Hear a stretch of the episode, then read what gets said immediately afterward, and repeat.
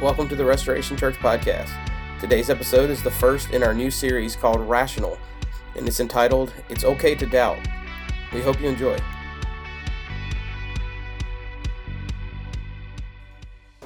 Did a little research this week. I came across some interesting statistics that I thought were, uh, I guess, eye opening into who we are as a culture, as a people, as humanity a bit. Um, national poll released a few months ago, a few months into 2014 or, or 2015. Which year is it? I don't know. Um, 37% of Americans believe that global warming is a hoax. 21% think that the U.S. government is covering up evidence of an alien existence. 28% believe a secret elite power with globalist agenda is conspiring to rule the world. Um, only only hours after the recent Boston Marathon, so I guess that shows you where this was, when this was. Only hours after the recent Boston Marathon bombing, numerous conspiracy theories were floated, ranging from a possible inside job uh, to YouTube videos claiming that the entire event was a hoax. 7% of Americans believe that the landing on the moon was fake. 6% of philosophers were studied throughout the philosophy departments in the United States. 6% uh, doubt that anything that we see as, as reality is actually reality, objective reality. 6% of all philosophers. I just bring those stats up to, to maybe give us a little bit of an idea that doubt is a part of our culture. Uh, it's part of uh, the world we live in. We doubt things. Whether you are uh, individually consider yourself a cynic or whether you um, uh, just know people who would maybe fall in those categories or conspiracy theorists, those kind of things. Uh, we live in a world where doubt does have a tendency to at least characterize who we are and uh, what we do in a lot of different ways. Excuse me, I'm just trying to make sure everything is set up here. Today's going to be a really strong, just conversation, just so you're aware. If you see me fumbling, that's why. And by the way, I'm going to be over my head today. I'm just going to give you that a little bit, a little few, couple disclaimers. That's going to be a conversation. I'm going to start it, start the conversation out and uh, be very conversational with, with you. And then we are going to break, and then we're going to come back together for those who want to stay and discuss the things that I've, I've presented. But uh, I, say that as a disclaimer, and I also want to say that uh, I'm probably going to be over my head today because we are going to be talking a lot about doubt. And even though doubt has defined us as a big characteristic of who we are as people, um, oftentimes we think maybe doubt is just for those outside the walls of the church. Like, doubt doesn't really have anything to do with Christians, right? Uh, most great Christians would disagree. As a matter of fact, it's been interesting to read and study um, over the last little bit of time. Uh, some of the interesting things that I've discovered is that uh, doubt was characteristic of C.S. Lewis's life.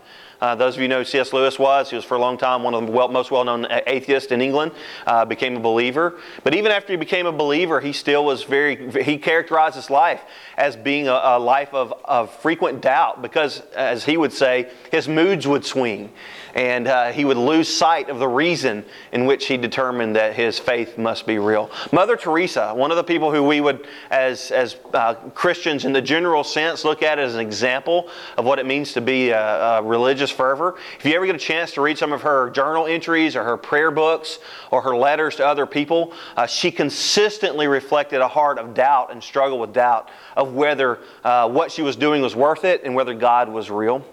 Even some of the heroes that are from a little bit uh, longer ago in our faith, those who defined a bit of what Christianity is today, Martin Luther, uh, the father of the Reformation, oftentimes expressed struggle with doubt. Uh, John Calvin, even, uh, John Calvin, who is uh, one of the most articulate theologians and philosophers of, of history, uh, had this to say about doubt. This was in the context of a conversation that he was having with others about his own personal doubts. And then he said this about a bit of our, our approach on it. He says, Surely while we teach that faith ought to be certain and assured, we cannot imagine any certainty that is not tinged with doubt, or any assurance that is not assailed by some anxiety.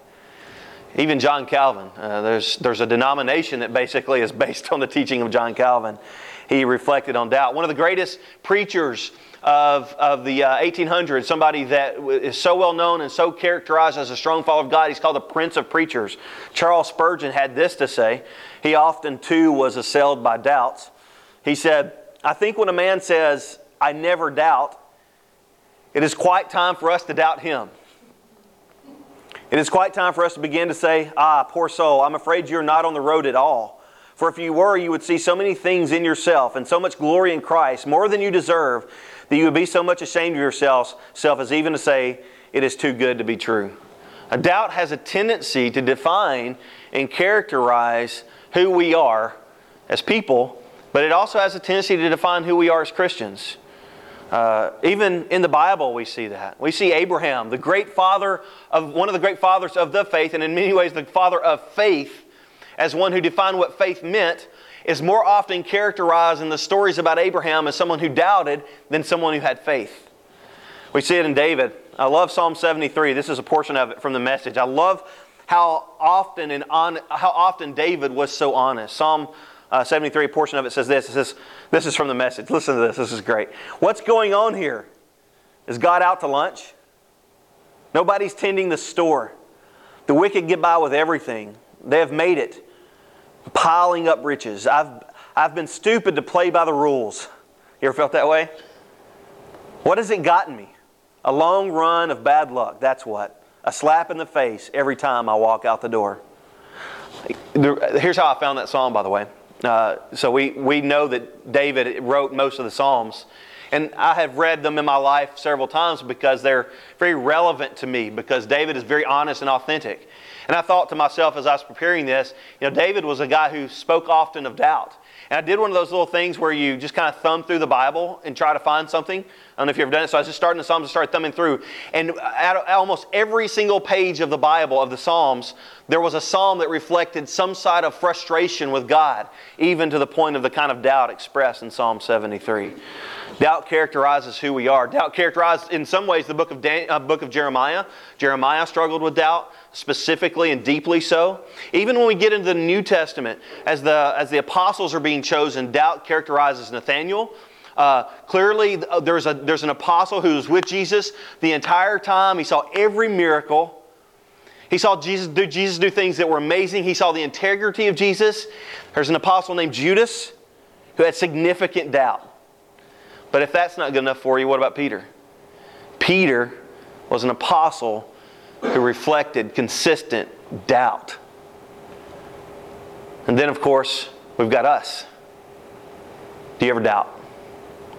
This is going to be a very personal series for me. That's the first sermon in a series we're going to be doing. It's a very personal series for me. It's a very personal message because I too doubt.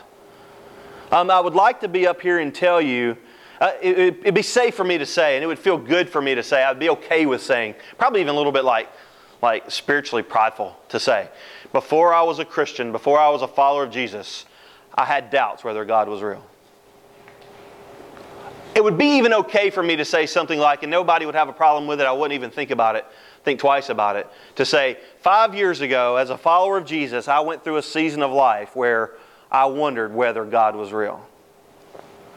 Now, I don't know what you're going to think about this next statement, but it's true, so might as well say it. A month doesn't go by where I don't pray something like this God, are you really real? Show me that you're real. I doubt. Now, that may not be your experience. You may not be like I am. You may not be like some of the people we've mentioned today, but I think a lot of us doubt the veracity, the, the reality, the integrity of Christianity. Now, that may have kept you away from the faith. Maybe you're not even a believer because you don't believe there are good reasons to believe. But good news is the Bible actually speaks to us and actually tells us a, a story, an example from the life of Jesus. It helps us understand that A, it's, it's kind of okay to doubt, and B, what to do when those doubts come about. The thing that's going to show us is in John chapter 20, and if you want to turn there, you can. But even before we, before we read it, it's going to show us that it's, it's okay to doubt. Uh, the doubts aren't such a big deal, that they're not so dangerous. After you get turned there, I'm going to read you a quote from Tim Keller. Tim Keller is a pastor uh, in, in New York City. One of my favorite pastors to read because he's not, uh, for lack of better words, he's a thinker. Um, his religion isn't based on just emotions and feelings, he's a thinker. And uh, I appreciate his thoughts on things often. He says this He says, A faith without some doubts is like a human body without any antibodies in it. People who blithely go through life too busy or indifferent to ask hard questions about why they believe as they do will find themselves defenseless against either the experience of tragedy or the probing questions of a smart skeptic. A person's faith can collapse almost overnight if she has failed over the years to listen patiently to her own doubts, which should only be discarded after long reflection. So, with that in mind and that context in mind, I want us to look at the story of somebody who's, who we, we call Thomas. What do we call Thomas? We call him Doubting, Doubting Thomas. And he's the guy in the Bible that is most characterized unfairly by one moment of his life. Did you know that, by the way, Thomas, uh, we, we know him as Doubting Thomas, um, after the resurrection of Christ, uh, church history tells us that, uh, so this isn't in the Bible, so it's not 100% accurate, but, but the historical documents that we have uh, several hundred years after the Bible do point to the fact that Thomas left Jerusalem as one of the first missionaries and died uh, for his faith in India, serving Christ and proclaiming the gospel in India. I just like to keep that in mind as we think about doubt, because it's so hard for us to admit that we doubt. We think it's this life ending, life altering moment that if, if you have one second of doubt, you can't be used for God. But here we got Thomas, the guy who's most characterized by doubt of all of the folks in the Bible, living this powerful life for Jesus, and yet he is characterized by doubt. So here's what we're going to read. We're reading John chapter 20, and we're going to start in verse 24. Before we start reading, so what's happened is, is Jesus has been, been resurrected from the dead. He died on the cross. Um, three days later, he, he came back alive from the dead which is a pretty significant thing in the, in the history of Christianity. Kind of the linchpin belief. You believe that, then everything else has a tendency to fall in place. If you don't believe that, nothing does. Uh, and so Jesus has uh, res- been resurrected from the dead. So this is a key idea about what we believe as Christians, right? The key idea of what we believe about Christians as Christians. And uh, he's appeared to some folks. He just has appeared to almost all of the apostles in the upper room. Uh, the, Judas isn't there clearly, uh, but, uh, but also Thomas isn't there. He's not in the upper room when Jesus appears. So later, some of the apostles are telling Jesus uh, what, what they experience. And this is where we pick up in verse 24 of John chapter 20. It says, One of the 12 disciples, Thomas, nicknamed the twin, Let's have to pause and say, isn't it cool how often uh, people in the Bible had nicknames? Like Peter was the rock, uh, James and John, the sons of thunder. Um, I think that should be like a spiritual practice. We ought to give each other nicknames. Um, so uh, Thomas, he was nicknamed the twin, uh, was not with the others when Jesus came. So he wasn't in the upper room when Jesus, Jesus showed up the first time. But they told him, this is what the other disciples, other apostles told him. They told him, We have seen the Lord. He's alive. We saw him. He was here. We hung out with him. We talked with him. We saw him. He was, he was around us. He's alive. He's not dead. He resurrected from the dead.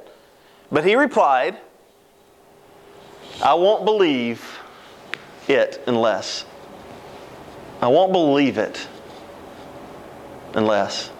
I'll put some dots there, ellipsis, an improperly formed ellipsis, it looks like. But uh, put some ellipsis there because I want to know how you would have to answer that question. Now, whether you are a skeptic, and by the way, you're welcome, welcome to be one. Uh, this is a conversation for everybody. Whether you're a skeptic uh, who completely is either agnostic or genuinely, truly atheistic towards the existence of God, or whether you are a believer like me who finds yourselves in moments where you go, Is this real? Maybe you would say you have doubtful moments.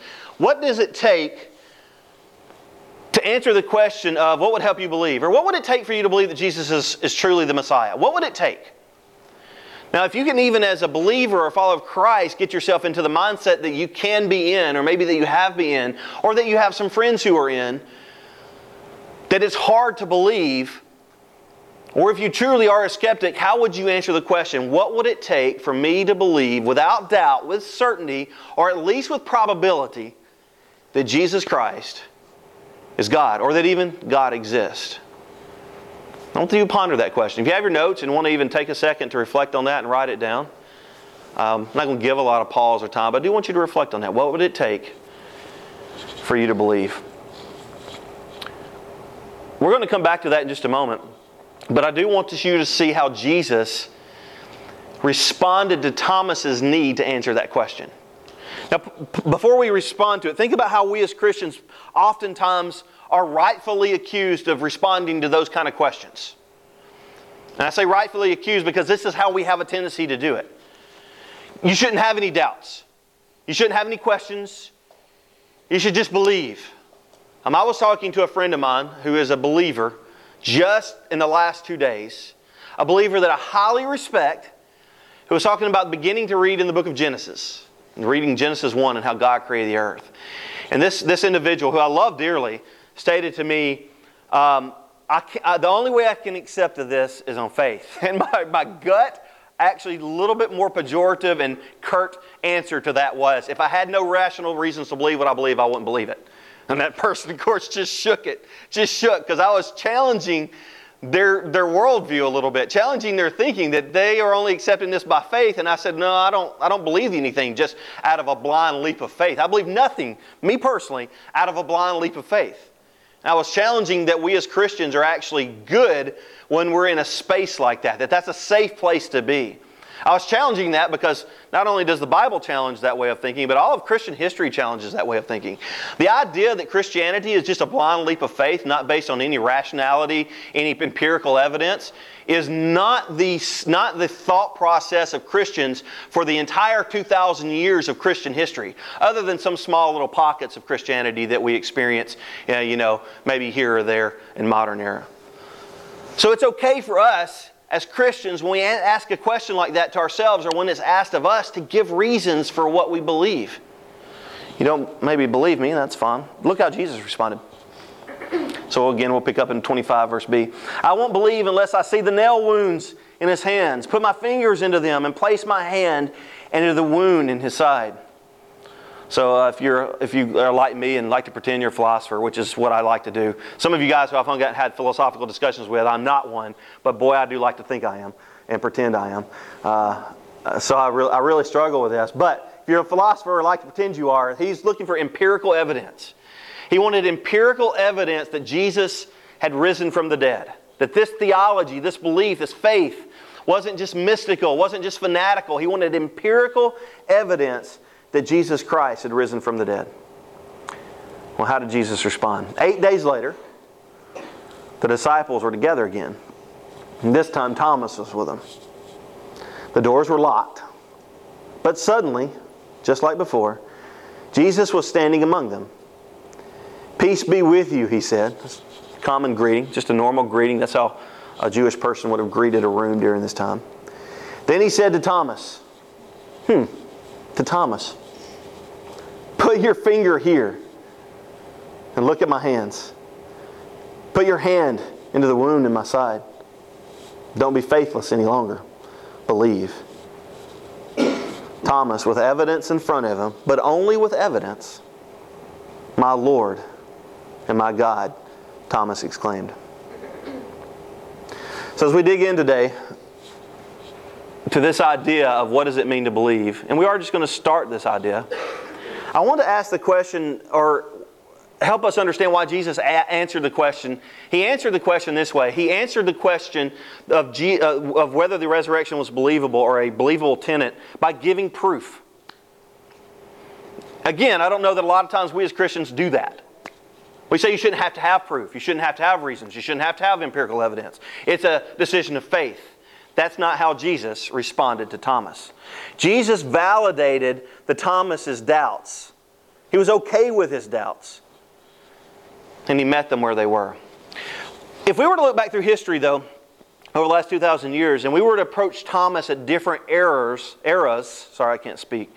If we were to approach Thomas at different eras, we might run into a different kind of Thomas. So this is going to get a little bit hairy. So if I say something um, and this and this kind of like isn't clear or it's confusing or I need to say again, just say Lance, I need to say it's a conversation, okay? So, but, but if we look at through different times of ages of history of, of thinking, we would find that Thomas might would have been different than he is currently.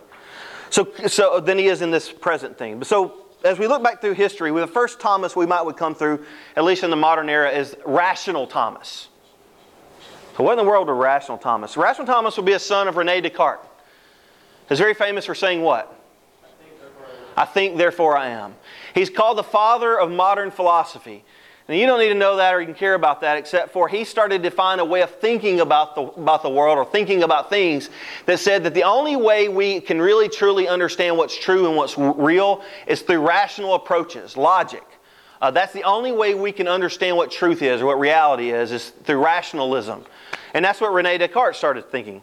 So, um, as, we, as we dig into that and as we look at that, uh, we see that the first era of thinking was defined by Rene Descartes. So, what would rational Thomas need to hear? And we'll come back to that in a minute. Well, a few, a little bit after Rene Descartes, um, a gentleman named Francis Bacon began to determine a different way of thinking. We might call that empirical Thomas. So, if a Thomas would have been approached uh, later, it would have been empirical Thomas, kind of similar to the one we actually reach. And that's a different kind of thinking. And it was almost a reaction to the thinking of Rene Descartes or rationalism. And it was the idea that you shouldn't believe anything unless it can be proved with sense data. Things you can touch and see and hear. That's empirical evidence. It's the evidence of the physical universe. It's the evidence that our scientists would use. Uh, uh, I guess I would say valid science would use to determine what is real or what's not real. They would use empirical evidence. So if Jesus were to approach um, Thomas at a later time, you might approach empirical Thomas. And then uh, my favorite one of all, not really, actually my least favorite, is existential Thomas. So, uh, uh, in the current age, we are more in an era of what's called existential thinking. And existential thinking was really the, uh, I guess, the founder of it. The founder of existentialism is Soren Kierkegaard. Uh, we oftentimes have a tendency to think more and follow more of the thinking of Friedrich Nietzsche. Uh, as, as a culture. I say we, I say, I'm talking about big swipes of culture. So, why in the world are we talking about these guys at church on Sunday morning? Because Jesus in his address to Thomas, told us that the way we address doubts is to understand those doubts really well and to address them where they are. For us to address doubts, both in ourselves and in others, we have to understand where our culture is, where our world is. Not only from a philosophical or, or theoretical way, but each of us probably live in this space in somewhere that one of these three spaces or a combination of those three spaces pretty regularly in how we think about life. All right, got one person yawning already. I'll, I'll go fast. Um, uh, so we have a tendency to process the world right here in this way.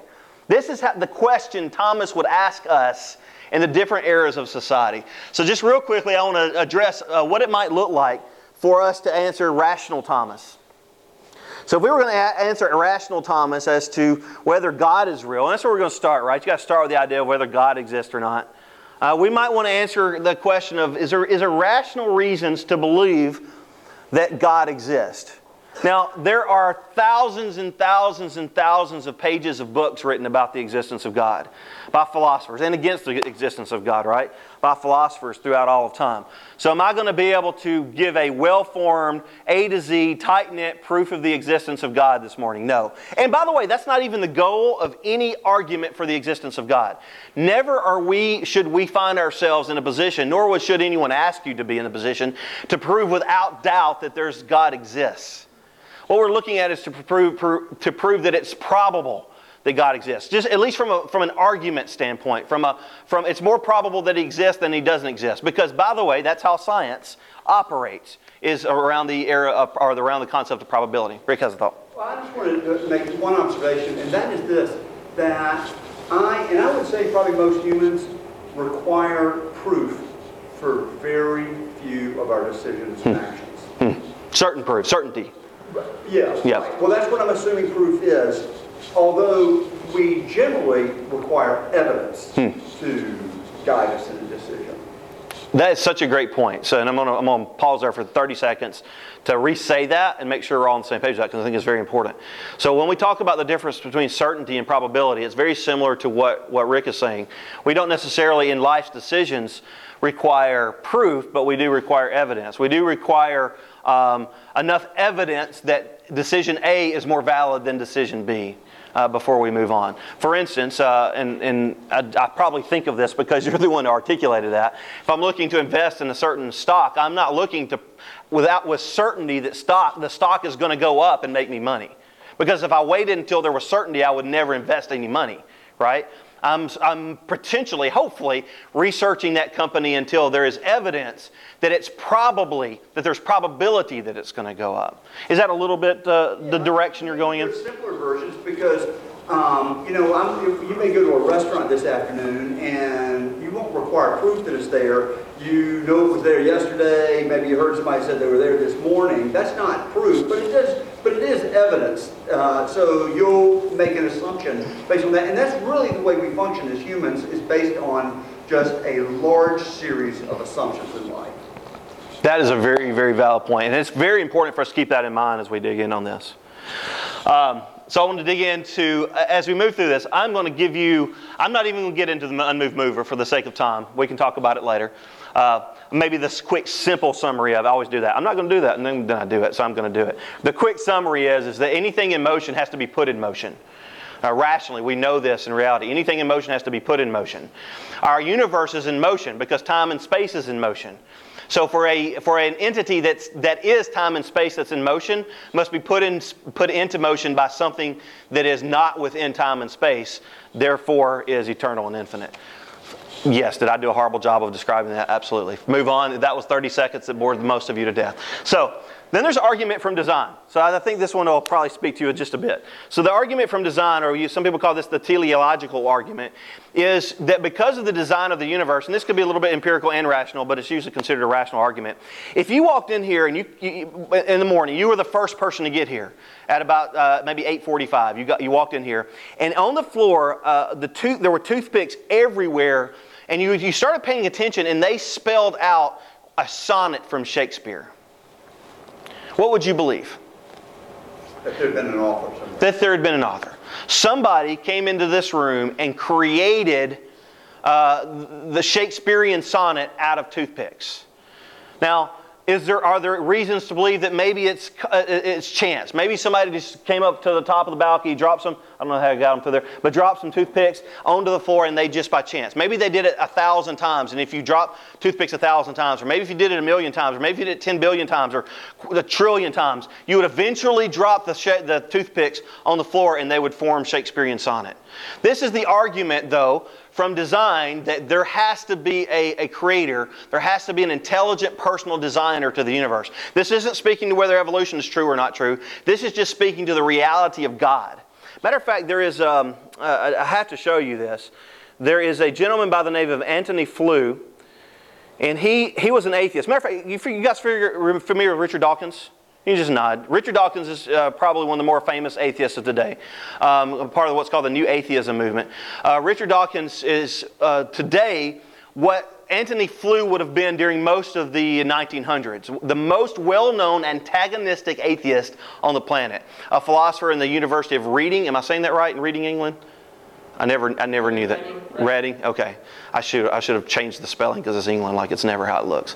Um, the River Th- Thames, uh, that one too. Um, but so, so anyway, Antony Flew was was the was a well-known, long-term uh, uh, philosopher, atheistic philosopher, and he he actually said this uh, regarding to, uh, to DNA research. For years, he was against the existence of God, but shortly before his death, about 10 years before he died, he became a, a deist. He never became a Christian, but he, he came to the point where he said, yeah, God has to exist. And the reason he concluded that was DNA research, he said, has shown by the almost unbelievable com- complexity of the arrangements which are needed to produce life that intelligence must have been involved. So here you have basically the idea of a Richard Dawkins level atheistic philosopher switching from being atheistic to deistic because of design. We could go into that a lot. The other question we might ask rationally is God's existence a better explanation for how we see the universe? Uh, we're going to dig into that a little bit more in this series. So we can move to the next one rational uh, Thomas. We might also look at empirical Thomas, and we're not going to dig in this much because we're going to do this over the next few weeks. Are the scriptures reliable?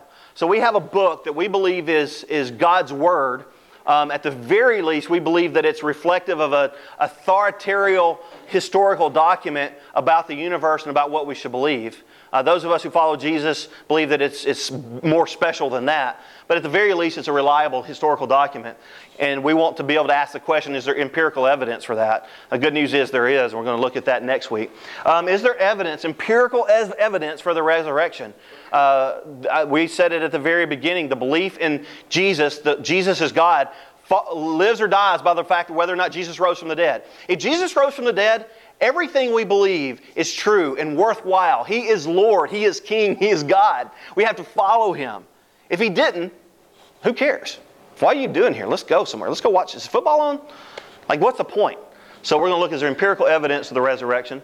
Uh, good news is, I believe there is quite, quite a strong bit. But uh, other than empirical, I do want to wrap up by looking at existential Thomas. Existential Thomas is the, the era of today. So, how do we get to existentialism and what does it mean? So, rational, rationality said logic and rationality is how we determine what's true. Empirical, the empirical approach to life was we have to prove it by what we see, by sense data. Now, existentialism basically said all of that's doubtable. We, ha- we, can, we have to doubt logic because one proof on top of another proof proves the other proof wrong. Does that make sense? So we just keep so we just keep proving ourselves wrong. So this guy says this, and he has this tight knit, perfectly well formed, seems to be rational argument for, for an idea. Then somebody else comes along and has another tight knit proof for, for another idea that's contrary to it. Over and over and over throughout time, we've experienced these what would appear to be rational arguments for counter for, for ideas that are contrary to each other. So these existentialists say we can't trust we can't trust logic. Not only that, can we ever get outside of logic enough or outside of our own ideas enough to be able to validate that the argument's premises, the ideas that form an argument, are valid in, in themselves. So hopefully that made sense. So anyway, they doubt, they doubt whether we can be rational beings or not, whether we can make a decision based on rationality. But they also doubt empirical evidence because they say, uh, uh an, an, existentialist would say, uh, we, can't, we can't get any information from empirical evidence either because it's too much interpretation involved. I go back to the, um, I go back to the um, global warming thing. How many of you, when I read that, went, yeah, I kind of believe that too? I bet, I bet a lot of us did in this room. Yeah, yeah see? Why? Because we have scientists on one, one side of the global warming argument that say global warming's false based on the scientific evidence. We have other people on the other side of the global warming evidence that say global warming is true based on scientific evidence. There was the big hubbub in the news, if you guys remember, about uh, global warming scientists had, tr- had faked a lot of the evidence to prove their theory. Now, whether you believe it or not, that, that was just in the news. I don't know what to say or think on that, so I'm not giving my opinion on anything at this point about that. Uh, but the point is, is that scientists are, are uh, are they fall, fall prey to their own desires and their own thinkings on things. So as we interpret what we see in the world, I will interpret it one way based on beliefs I already possess. A scientist that believes differently will interpret it a different way based on they beliefs. So we doubt rationality, and now we doubt empirical information as well. Does that make sense? you can ask questions in a minute if you need to, because my brain's hurting to be honest with you. Uh, so they, they get to the point where we can't, we can't doubt, we, we doubt rationality, we doubt empirical evidence, we doubt everything. Nothing can be known. As a matter of fact, the, uh, what most people would say the uh, deepest extension or the most, most logical, strange word to use in this moment, um, result of existential thinking is nihilism or nihilism, depending on how you want to pronounce it. Anybody know what the word nihilism actually means or nihil, in, in actually means in, in German? Nothing. That there's just nothing. Nothing can be known, nothing is, there's no knowledge, we can know nothing. And it leads us to our relativism that we find dominating our culture. I do want to speak to that for five seconds. I know I'm running a little bit long, but give me a few seconds to, to land the plane on this and then we'll wrap it up. So, is relativism even possible? And I think it's important because we're going to make a lot of truth claims over the next few weeks. And if you, if you stand in the place of relativism, um, your arguments can be, well, I just don't accept that because, they, I, yeah, they're logical and rational. Yeah, there's empirical evidence, but I don't have to believe it because I believe my own thing and I feel my own way, which would be an existential way of looking at things. Um, so, is that valid? Well, at least consider a couple of arguments. Again, thousands of pages have been written. I'm not going to stand up here and just defeat existentialism, the thinking of our modern age, in three minutes, right? I mean, y'all, that would be unfair for me to try to do that or you to. Anyway, uh, but, but think about this. First thing to think about is uh, is it not self defeating? So the old, the old story goes this way There are no absolutes, someone might say to you. And what could be your response to them? Your response might be, Are you absolutely sure? It is a self defeating proposition. So it cannot be an absolute that there are no absolutes if there are no absolutes. That'll hurt your head a little bit. It is a self defeating. So, in, while that may sound uh, easy to say and even maybe like cliche, it is actually scientifically, or maybe I should say philosophically sound, to state that it is irrational. Whether rationality applies or not may be an argument, but it is irrational, literally, by what the word rational means. It is irrational to believe that there are absolutely no absolutes. Right? Okay, so that's the first thing. That maybe, yeah. Isn't it the law of non-contradiction that is, that's based on? I mean, Yeah, and, and, and as a, a- something cannot be A and not B. At, not, uh, so, something cannot be A and not A at the same time. Sorry, I won't go any deeper than that. So, relativism, but let's just move on past the, philosoph- the logical part of it. And let's, let's dig into this. Let's dig into does our world work that way? Is that what we experience? I believe that you should just whatever's true, whatever you think is true, whatever you think is right is right. I just just whatever, whatever you feel. Okay, you really believe that? Can I build you an airplane based on that that philosophy? I mean seriously, like can I really build you an airplane based on my philosophy of what's true and what's objective reality and will you get in it? Especially if I like get you in it up high, like drop it. Well, you get it. You won't. You won't get into that. But, but I, I, I think airplanes should be like box shaped, and I think they should. I think they should have like pretty little flappy birdie wings on the side. I just that's that's how I feel. You're not to get in my airplane. That's not the way the world works. That is an unrealistic. Whether we as as pretend, imaginary, or even professional ph- philosophers that are way over there that are beyond me want to say that that is good way to think. Uh, how silly has it become that we are so, in our philosoph- philosophical and thinking patterns of our culture, that we are so afraid to accept objective reality and objective truth and even the existence of God that we have come up with things so absurd as relativism. So that we have, and I know people believe it who are really smarter than me, so I, I should be more gentle. uh, So forgive me, but I'm just telling you like I think it is. Absurd as, absurd, absurd as relativism, or even that that uh, we're just potentially big brains in a vat with needles poked in our brains, and that's all reality is. Or that the reality is a software construct like the Matrix. That we have gotten so far from dealing with reality in rational empirical ways that that oftentimes is considered more valid thinking. And i'm not talking about faith. I'm talking about thinking. Than to think that there's an objective reality that we know through rational and empirical ways. So the world's not that way. But i will say this. Existentialism is right on this and this is kind of where i'll wrap it up. I said that three times. I promise this is the real one.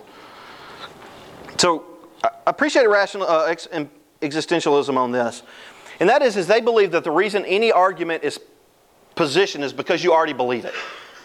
The only reason that you argue for something, whether rationally or empirically, is because you already believe that it's true, whether you're aware of it or not. And the reason you, you argue for it is to, according to uh, Nietzsche and uh, especially Nietzsche, is that you argue for it because you're looking for a way to, to rise to power, become in, to, to take control, whether individually or as a, as a small community or as a, gr- a big community. It's the only reason you would do it. So all truth is, all truth claims are just a claim to power, trying to take control, trying to be in charge. That's what, what they would say.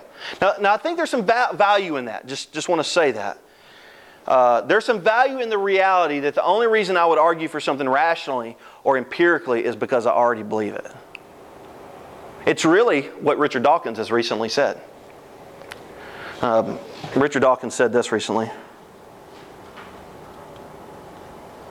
He said, he was asked by a fellow, a fellow philosopher, I cannot say his name, Bakhojian, we'll say that's his name. Um, he was asked,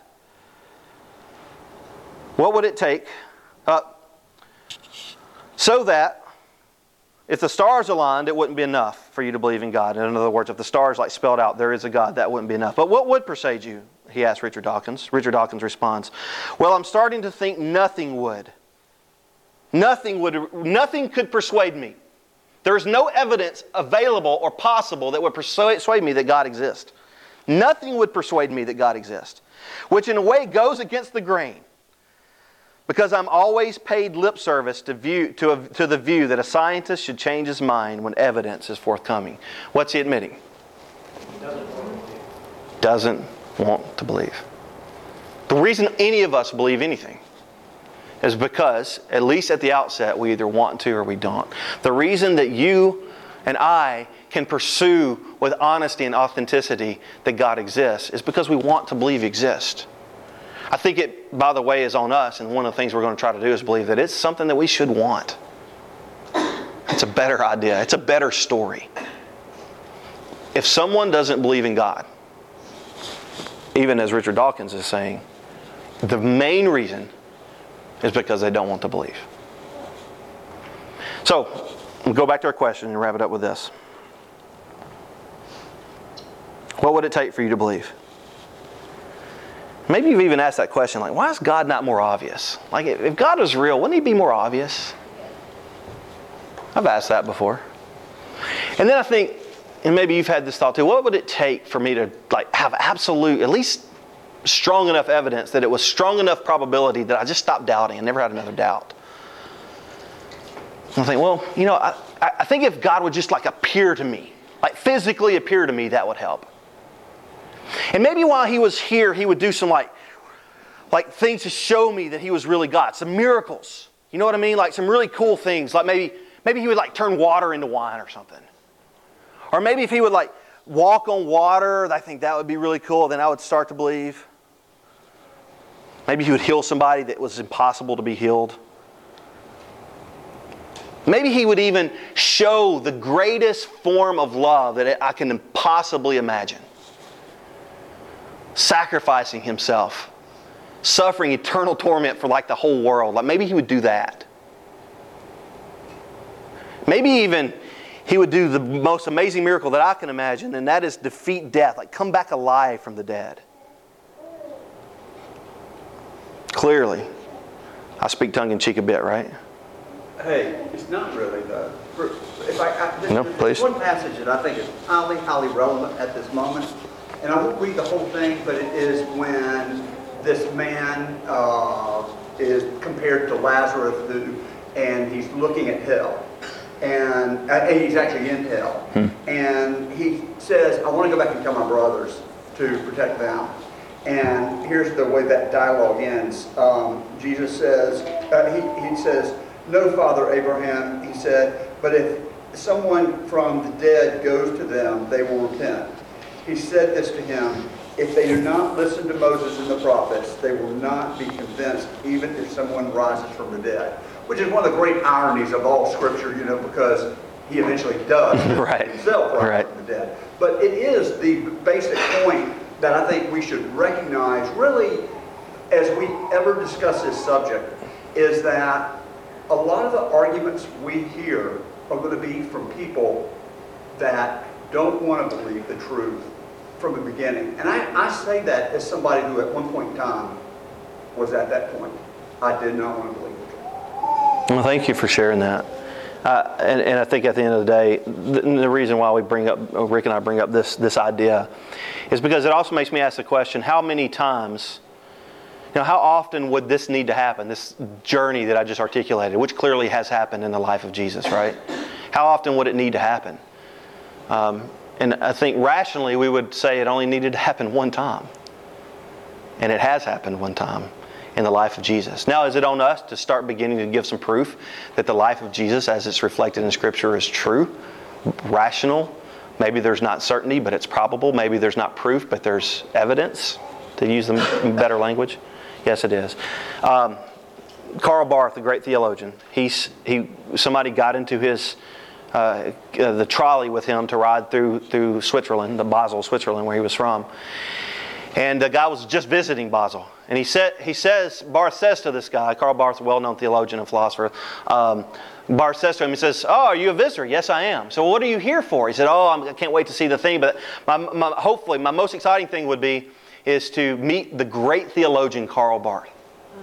He's like, Are you kidding me? You want to meet Karl Barth? He says, Yes, I want to meet Karl Barth. He's like, Do you know Karl Barth? He's like, I give him a shave every single morning. Oh, wow, you give him a shave every single morning. Well, Karl Barth couldn't reveal the secret to him. He like, just couldn't bring himself to reveal that I'm Karl Barth. So he allowed the guy to get out of uh, the trolley and go about his life. But he, he, when he would tell the story, Karl Barth would recount how pleasant, how much pleasure he would get from the reality to hear that man tell the story later to his friends, oh, you just won't believe who I met today. Well, who'd you meet? I met the man who gives Karl Barth a shave every single morning. All the while, he'd truly been in the presence of the real thing. The evidence is there. Our God is here. He's with us. Just look up and see Him. Thanks for joining us on this episode of the Restoration Church podcast. To hear other messages in this series or to check out more about our church, please visit us at www.restorationchurch.us or you can follow us on Facebook at Restoration DCH.